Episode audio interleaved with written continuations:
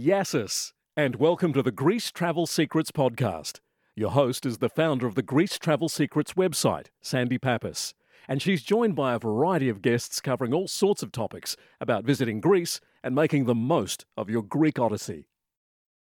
Yassis, and welcome to the first episode of the Greece Travel Secrets podcast. My name's Sandy. I'm really excited to be doing this and sharing lots of tips, tricks, and stories about travelling to Greece. I've never recorded a podcast before. In fact, I'm not sure I've ever spoken into a microphone. It just shows you it is possible to teach an old dog new tricks. As some of you know, I have a website called Greece Travel Secrets, which is relatively new. In fact, it's less than a year old. But it's already getting a lot of traffic, and I'm very proud with how it's been received. It's full of articles about Greece, including how to plan a trip there, what to see and do, suggested itineraries, destination guides, even tips on the food, the language, and books to read. On top of that, I have the usual social media channels, and in particular, a closed Facebook group called Greece Travel Secrets Plan Your Trip to Greece where some of you may have first come across us. If not, be sure to join. There's lots of helpful people in there, including some Greek locals and people who have travelled to Greece in recent times. Heaps of great tips and ideas are shared every day. It really is a great group of people. As you may be able to tell, I'm an Aussie, and in fact, I'm coming to you from my office in subtropical Brisbane the capital of Queensland, where it's warm and humid. It's currently the middle of summer. Now, about Greece. I'm not, in fact, Greek. My heritage is actually Irish and Scottish. But I am married to a Greek. John and I have been married 20 years in a few weeks, actually. Wow, doesn't time fly? We've got three great kids, well, adults now. Georgia's 30, Madeline is 22 and Lockie is 18 and is about to start university, which means we're finally done with school and travelling in school holidays. Yippee! We travel to Greece every year and have explored a lot of it. I've lost count of how many islands we've visited, definitely over 20, probably a lot more. We've seen a fair bit of the mainland as well, which is really incredible, by the way. Many people say it's better than the islands, and in many respects, I can see why. We'll get into that a lot more in, in future episodes. Every year, we try and see a bunch of new places and have new experiences, but we do revisit some of our favourite spots as well, like Athens, of course, and Paros, John's favourite island. I have a hard time getting him to leave there every year.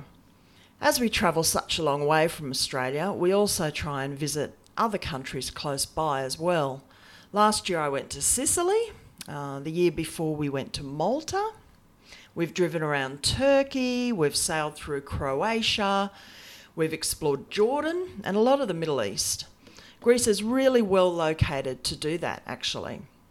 John's mother is from the island of Rhodes and his father is from Chios.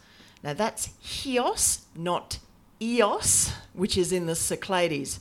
Chios is spelt C H I O S, whereas Ios is just I O S. And they're very different places, although they do get confused um, together all the time.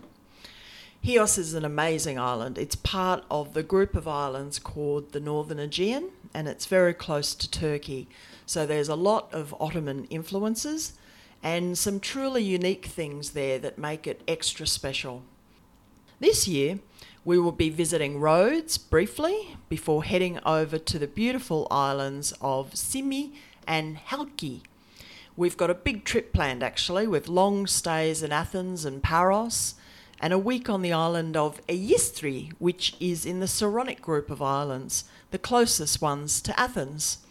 The island of Hydra is probably the best known of the Saronics, the island where the musician Leonard Cohen lived for over 20 years, along with a number of other artists and what they call the original Bohemians, another wonderful place to visit. We will also be spending some time in the pretty coastal town of Nafpaktos, which I'm excited about. They say it's a lot like a small version of Nafplio, and many of you will know I really love that town. It's also close to the fascinating ancient site of Delphi, which is one of the main reasons we are going there. We arrive in Greece at the end of May, and I'll be sharing highlights of the trip live on most days, so make sure to follow along on Facebook and Instagram. With this podcast, I hope to share a variety of information with you.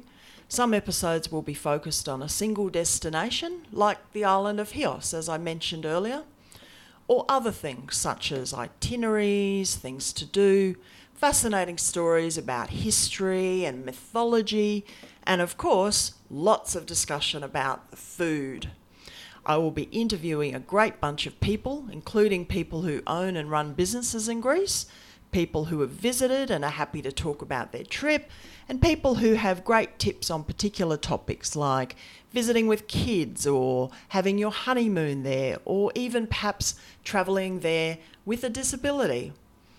I hope you enjoy listening along and please feel free to spread the word and, as they say in Greece, the philotimo. Thanks for listening and tune in again soon.